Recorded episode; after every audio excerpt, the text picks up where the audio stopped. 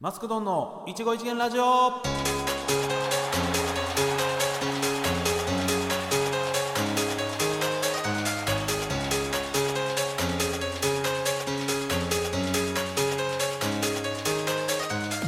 えー、皆さんどうも、えー、こんばんはということで、えー、ナビゲーターのマスクドンでございます、えー、いつもチャンネル合わせていただきましてありがとうございます、えー、もうこれこれ4回目ということでですねいやーありがとうございます3回ともですね大変反響がすごいということでですねもうびっくりしておりますでね今日もね第4回目ということでまたこちらもね反響のある方来てくれてるんじゃないのかなということでですね今日はですね鉄道に大変お詳しい俳優さんをですねお呼びしております、まあ鉄道についてね熱く語っていただきたいなとえー思いますでこの後登場していただきますのでぜひ聞いてくださいえーこの番組はトークとご縁を軸にさまざまな人と触れ合い未来のスターや今輝いている方を応援していくインターネットラジオ番組でございます、えーまたこちらは株式会社、えー早期企画室早期の運営でお送りいたしますでこちらの放送は Spotify、iTunes、Google、Podcast からでもお聞きいただけますそれでは行きましょうマスクドンの一期一円ラジオスタート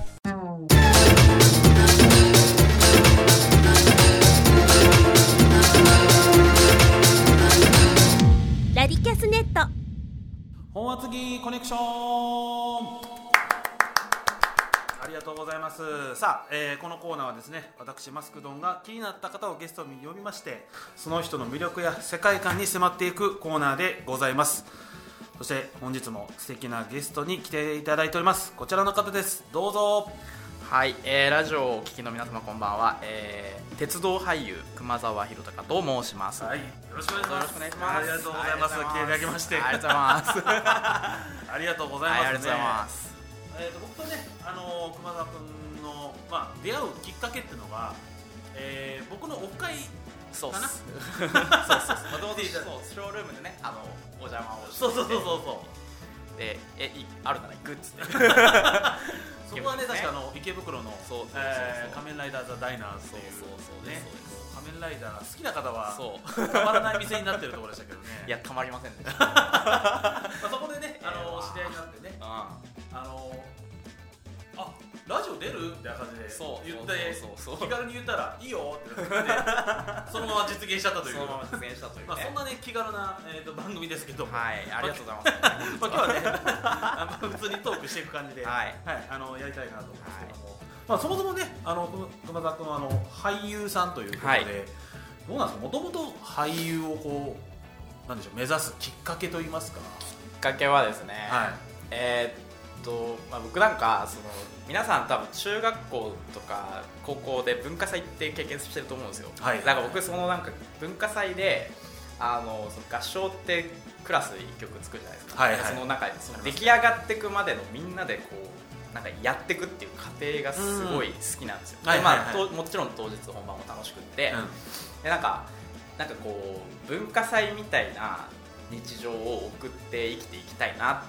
って思ったのがまずきっかけの一つなんですうよ、んうんで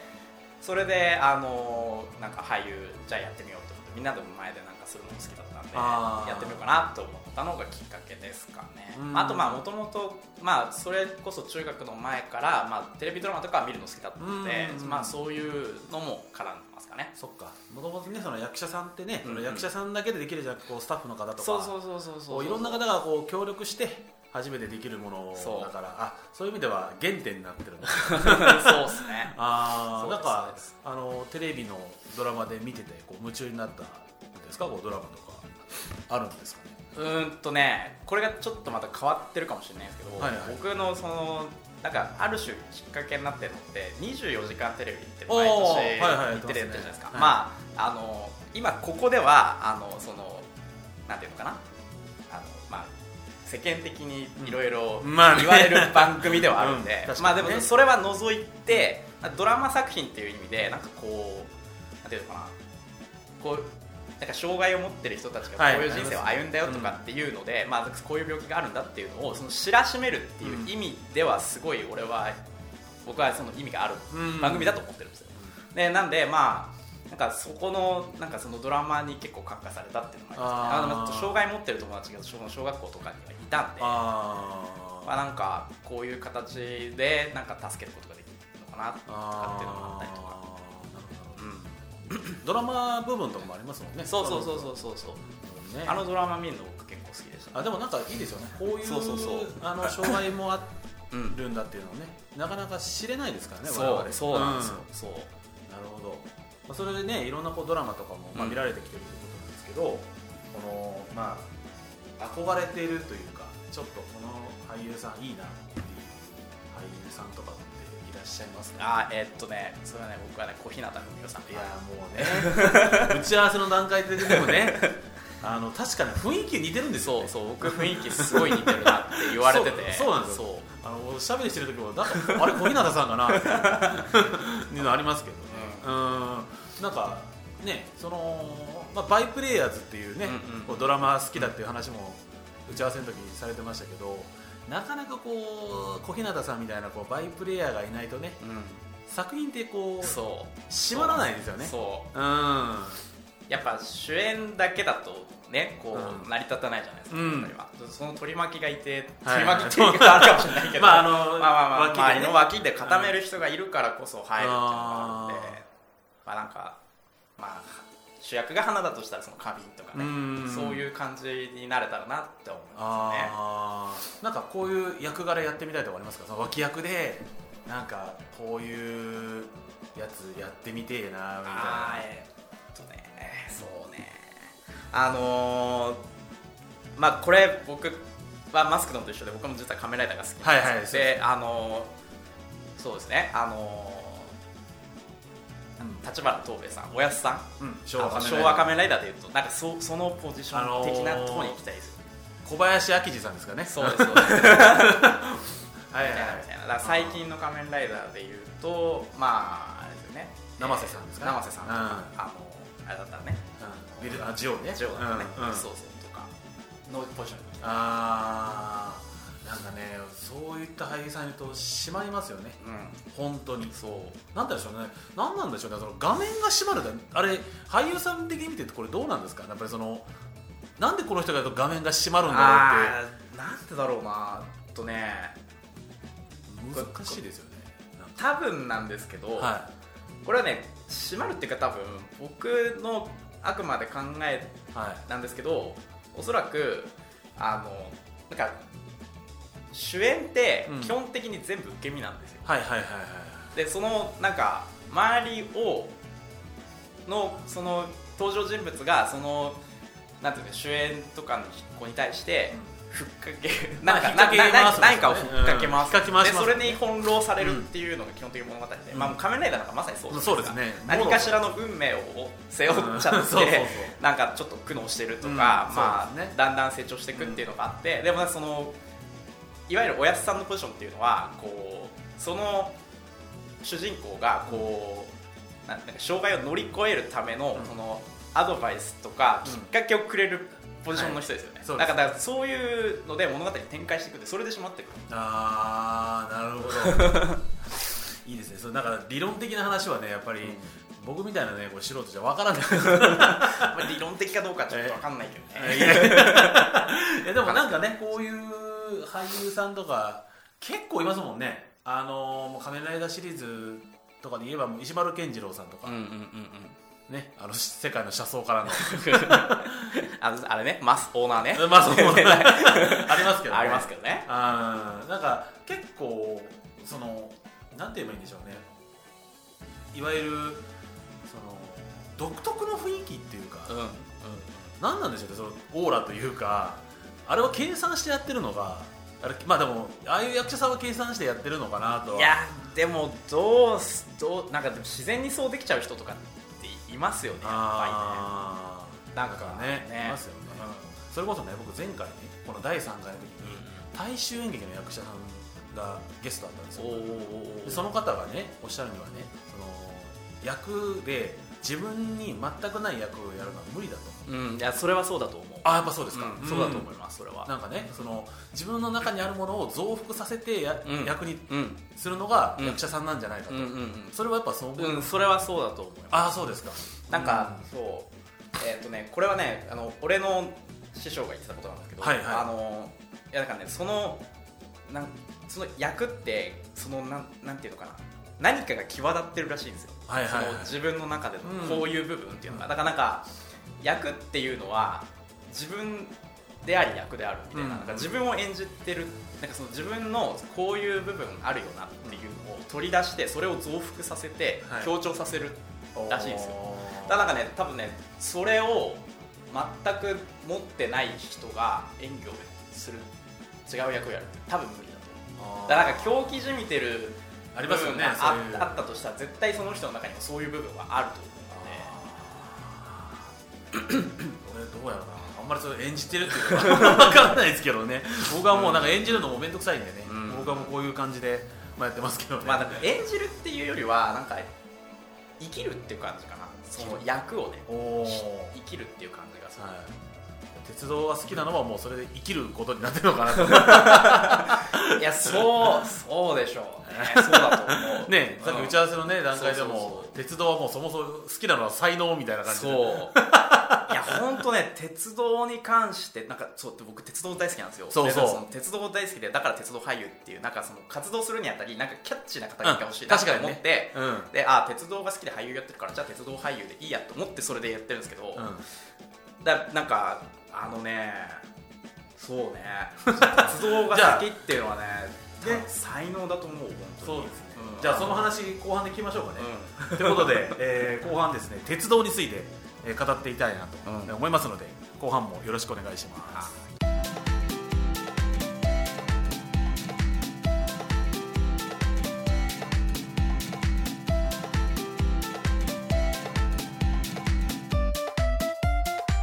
マスクドンの一期一元ラジオはいってことで後半戦もんはいぜひよろしくお願いしよまろしすくお願いしますということで、えー、まあ鉄道の 鉄道の話をね鉄道の話していただきたいなと思うんですけど、はいまあ鉄道ってね、まあファンって言ってもいろいろこうありますけど、はいはいはい何が一番好きですか？僕ね乗るのが一番好きなんですよ乗るまあ、はいいはいはいろいろあるんですけど、はいあの乗り鉄、撮り鉄、はいえーまあ、時刻表鉄、はい模型鉄、はい時刻表、あー時刻表鉄はもうか、まあ、だからいろいろ種類があって、うんあとはい駅弁鉄っていうのもあるんですけど、な何駅弁鉄駅弁って あ駅弁そう、全国の駅弁を食べ回る人、ああはいはいはいでまあ、僕は、まあ、あまねく知ってるには知ってるんで、はい一応、まあ、総合鉄っていう分類があるんですよ、はいはいはい、まあ、なんか全部広く浅くできるはでまあその中でもまあ乗り鉄寄りではありますよいなるほどなるほど乗り鉄メインでそうそうそうそう活動してるとそうまあでも撮り鉄も別にあの iPhone では写真は撮ったりするんで、はいやらないわけじゃないし、はい模型も持ってるし、はいはいプラレールとかも持ってるんで、はいまあ収集したりもします、あ時刻表も時刻表はうんあんまり得意じゃないちあょーっとなんか目回ってくる んで特にあの JTB のあのプあラりスますのやよねつとかは本ねすごいあれは俺もう目回ってくるでも調べれますもんね調べれ るすぐそうそうそうこれなん来るよみそたいなうでもねパッと見読みづらいあいあやななるほんか各駅の時刻表とか、うんあとはまあ今はもうアプリがあるからねあそっちの方が見やすいからどなるほど 携帯スマホがあるからねそうそうそうそうそうあーまあ乗り鉄っていうことなんですけど、うんまあ、乗るどういうこう魅力が一番あるのかな乗り鉄ねなかなか僕鉄道とかもう全くこう、ん存じ上げないというか 移動し多分移動手段って考えると、大部分の人はそうでしょうね、はいそうですよね、うんでも結構最近ねその女子の方でもうん鉄道好きな人増えてますから、うんそうねまあまずあこれはどこから話したらいいお全然も うちょっとざっくばらんに言うけど、う、うん、ざまあまあいやさっきあの前半戦のね終わりの時にそのはい鉄道が好きになったまあきっかけ、まあ、これは打ち合わせというか事前アンケートに書かれたんだけど、はいそうだから鉄道が好きになったきっかけっていうのは実は僕はないんですそうねなんか才能って言ってたもんそねうそう才能いやなんか、うんいやなんかそどれぐらい才能かっていうと、はいあの七五三で、まあ、男の子が5歳の時に写真を撮るわけですよ、はいはいでその時にもうプラレールっていうあの宝トミーの出してる電車のおもちゃを持ちながら写ってるんですよ、うんで少なくとももうそれを持ってるってことはその前から好きなんですよ多分そうですねもその記憶ってもうないんですよ、うんなんで好きになったかっていううのんだからもう分かんないだからもうなんか足が速いとか、勉強得意とか絵がうまい とかそういう感じで電車が好きっていう僕は才能だと思うなるほどそうそうそうでまあまあでもなんか普通に電車ってまあ外観かっこいいっうんて僕は思ってて、はいはいだからそれに乗ってこう、はいなんか動くその車車窓とかを見るのがすごい僕は好きですおおいわゆるその景色とかそうそう景う色ん景色だから単純に例えば、えーまあ一回も乗ったことない路線であれば、はいまあ、初めて見る風景がそこから広がるわけですよ、はいはいだからそそうもうすすでに楽しいんですよ、ねはいはで、まあ、いつも乗ってる電車だったら例えば、まあ、その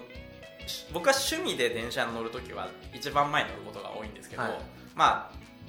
うんとこう日常使いで通勤通学で乗る電車って実は僕そんなに好きじゃない、うんむしろ嫌いなんですよ、うんあの何もできなかったですよ、その中で 特にこ混んでる電車だと、もう本当、スマホ見るのもやっとみたいなうんになったりとか、むさ苦しいし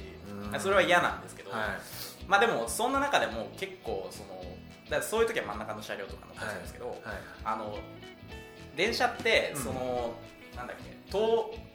東京駅が日本の中央駅なんですよ。はいでそこにだ要は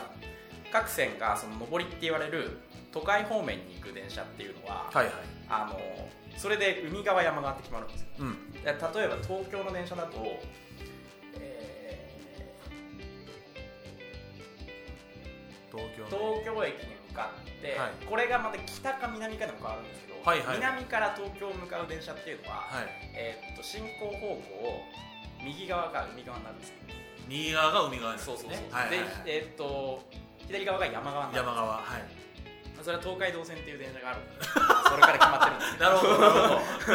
ちょっと理解していきますまあまあまあまあまあ、はそそういうルールがあうるんんですけど、はいでその海側と山側で当然右と車窓の右側と左側は景色が違うわけですよなるほどで、はいだからこう毎日乗ってる電車だとあのなんか新しい発見がねそこであったりするんですなるよほどだからあここにこんな建物あったんだとなるほか、どねここの看板なんだろうとかなんかそういうのがあー結構面白かったりしますよねでその後にその何年か経ったらあこんなビル建ってるなとかねそうそうそうの渋谷だったらそうそうそううそうだからそう今ここは渋谷ですけど、はいそれこそその毎日乗ってる列車でもその街並みが結構進化してたりするわけで、なんかそういうのを見るのがねすごいああなるほどね そういう風景そう撮ってそうこう見てそうあこのとこできてたんだそうみそうたいそなうねあとそう僕はその大学時代に、まはあ、い小田急線今も小田急線沿いに住んでるんですけど、はいはいはいまあ、それこそ本厚木コネクション僕高校の両あの本厚木なんですけどまあそれはまあ別と してぴったりじゃないですかそう今そうそう日のそゲスうトにだからだからもう本厚木コネクションっていうので聞いてうんうわーってその時これ地元って思いましたよねねも元コネって書いてまそうすそもんねうそうそうそうそういやもう超地元だなと思って。あで、まあ、なんかそのでまあ、その僕はその鉄道家だからその知識を使って必ず着いた時に階段になるとー思うんはいではいはいはすよで、まあ、大学だから2限がある日とかっていうのは毎日同じ場所に乗るいうんですよ、んだからなんか例えば7号車の、えっと後ろから3番目のドアとかって選んで、はい毎日同じ時間の同じ電車でその場所に乗るんで すけどで乗ってくる人とか毎回違うんですよやっぱり、はいはいでまあ、この人もこいつもいるなっていう人もいるんですけど、はいなんでそういうのも面白いですよねなんかあーお定時で走ってても定時で同じとこ走ってもなんか来る電車も毎日違うし、うん形とかがなんかねそういうのが好きヒートアップしていますそうねそうそうそうなんかねそうああいいなと思って10両編成だと1両目とケツでなんかまたそのああそうですね同じ電車なんだけど風景場所違ったりとかなんかなんかあーそういうのがなんか不思議な感じあの俳優さんの時より生き生きしましたねしゃべりがまあまあそうで すね 今でね僕は好きだからあ好きですよねうんうん、でもなんかさっきね僕ちょっと山手線のねあ話ー聞いてちょっとはいはい俺これぜひ喋ってほしいなと思ったんですけどあーそうそうそうあそうそうそう車窓っていう点ではいあのね山手線って信号機がないんですよ、これ皆さん聞きましたえってなるじゃないそうですか絶対皆さんえってなったでしょそうあのそう電車はね山手線はね信号機がないんですよでもっと言う と新幹線と地下鉄もない路線が多いてか新幹線はないまず、ないですよねで、はいえっと、地下鉄もないうんうんあと関東でいうとなんだろうかな東東急線とかもない路線が多いおー東急線あとはね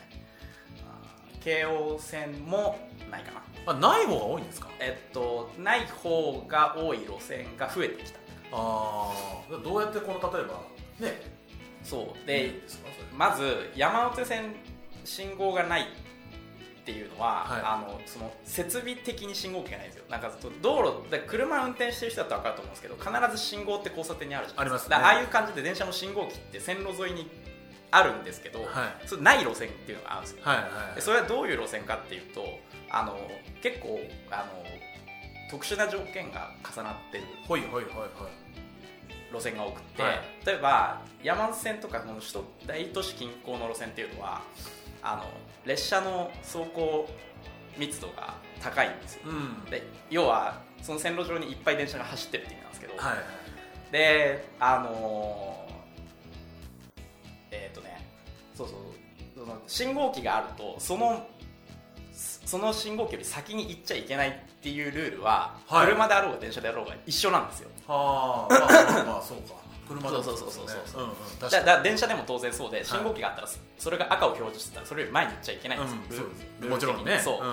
んところがその施設設備がないってことは、はいまずその設備より前に行っちゃいけないっていう概念がないですよそうですねっていうとその前との列車の間隔をその信号機によらないで詰めることができるんですよ、うんってことはそれだけその分走らせる量が増えるんですよねそうですねっていう仕組みで動いてるんですよだから山手線は信号機がないでね山手線って確かねえー3分に1本そう3分に1本とかラッシュ時だともっとじゃないかな多分あれでだからこうまあの信号機がないからこうなんて言うんでしょうあんなに感覚がなくこう来れるあーまあそれもあるし、いま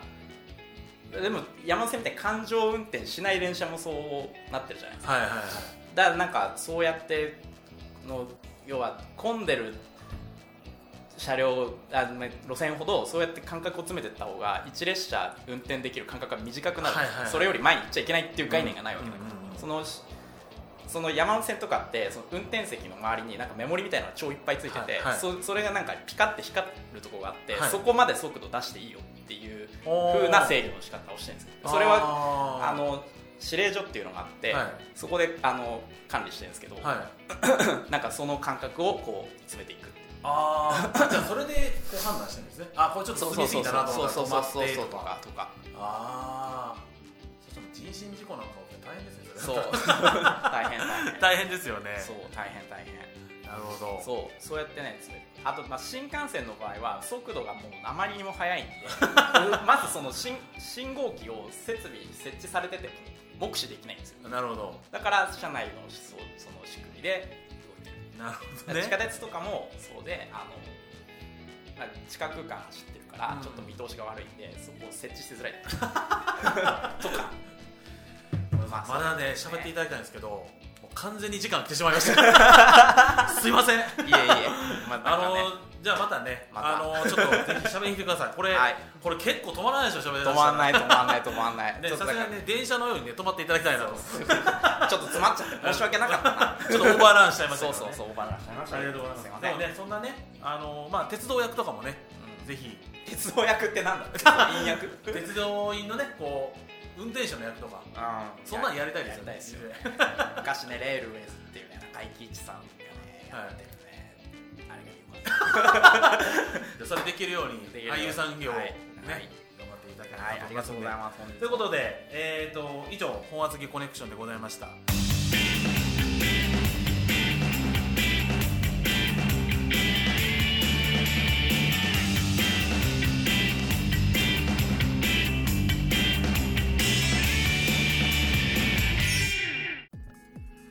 さあということでエンディングでございます今日はね本当に鉄道をいっぱい語っていただきありがとうございました本当に。いえいえいえもっとうまく話せればなって思うんだけどねいやどうぞなかなかこ詰まっちゃうんだよ。ということでね最後にちょっと告知など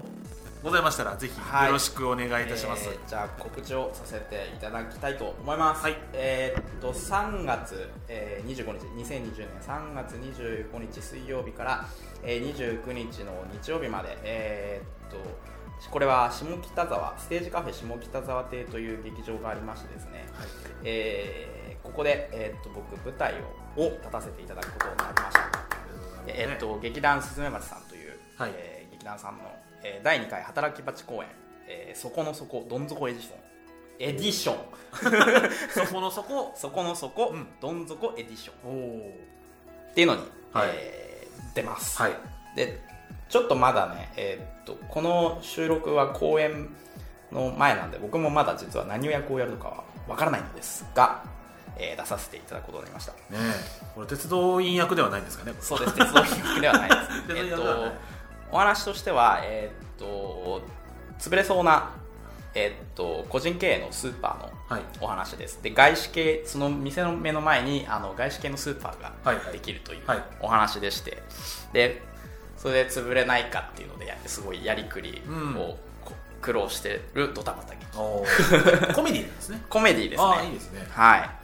と何なっ役ておかねわりかんないまですす何役はまだちょっとわかんないんですけどね、えっ、とじゃあ期間が3月の25から29 29、はいで場所これどこになるんですかねえっとね、ステージカフェ下北沢亭ですあ下北沢演劇の街ですいいですねちなみにこのステージカフェ下北沢亭っていうのは、はい僕が、えーっと働かせてもらってる劇場にじゃあ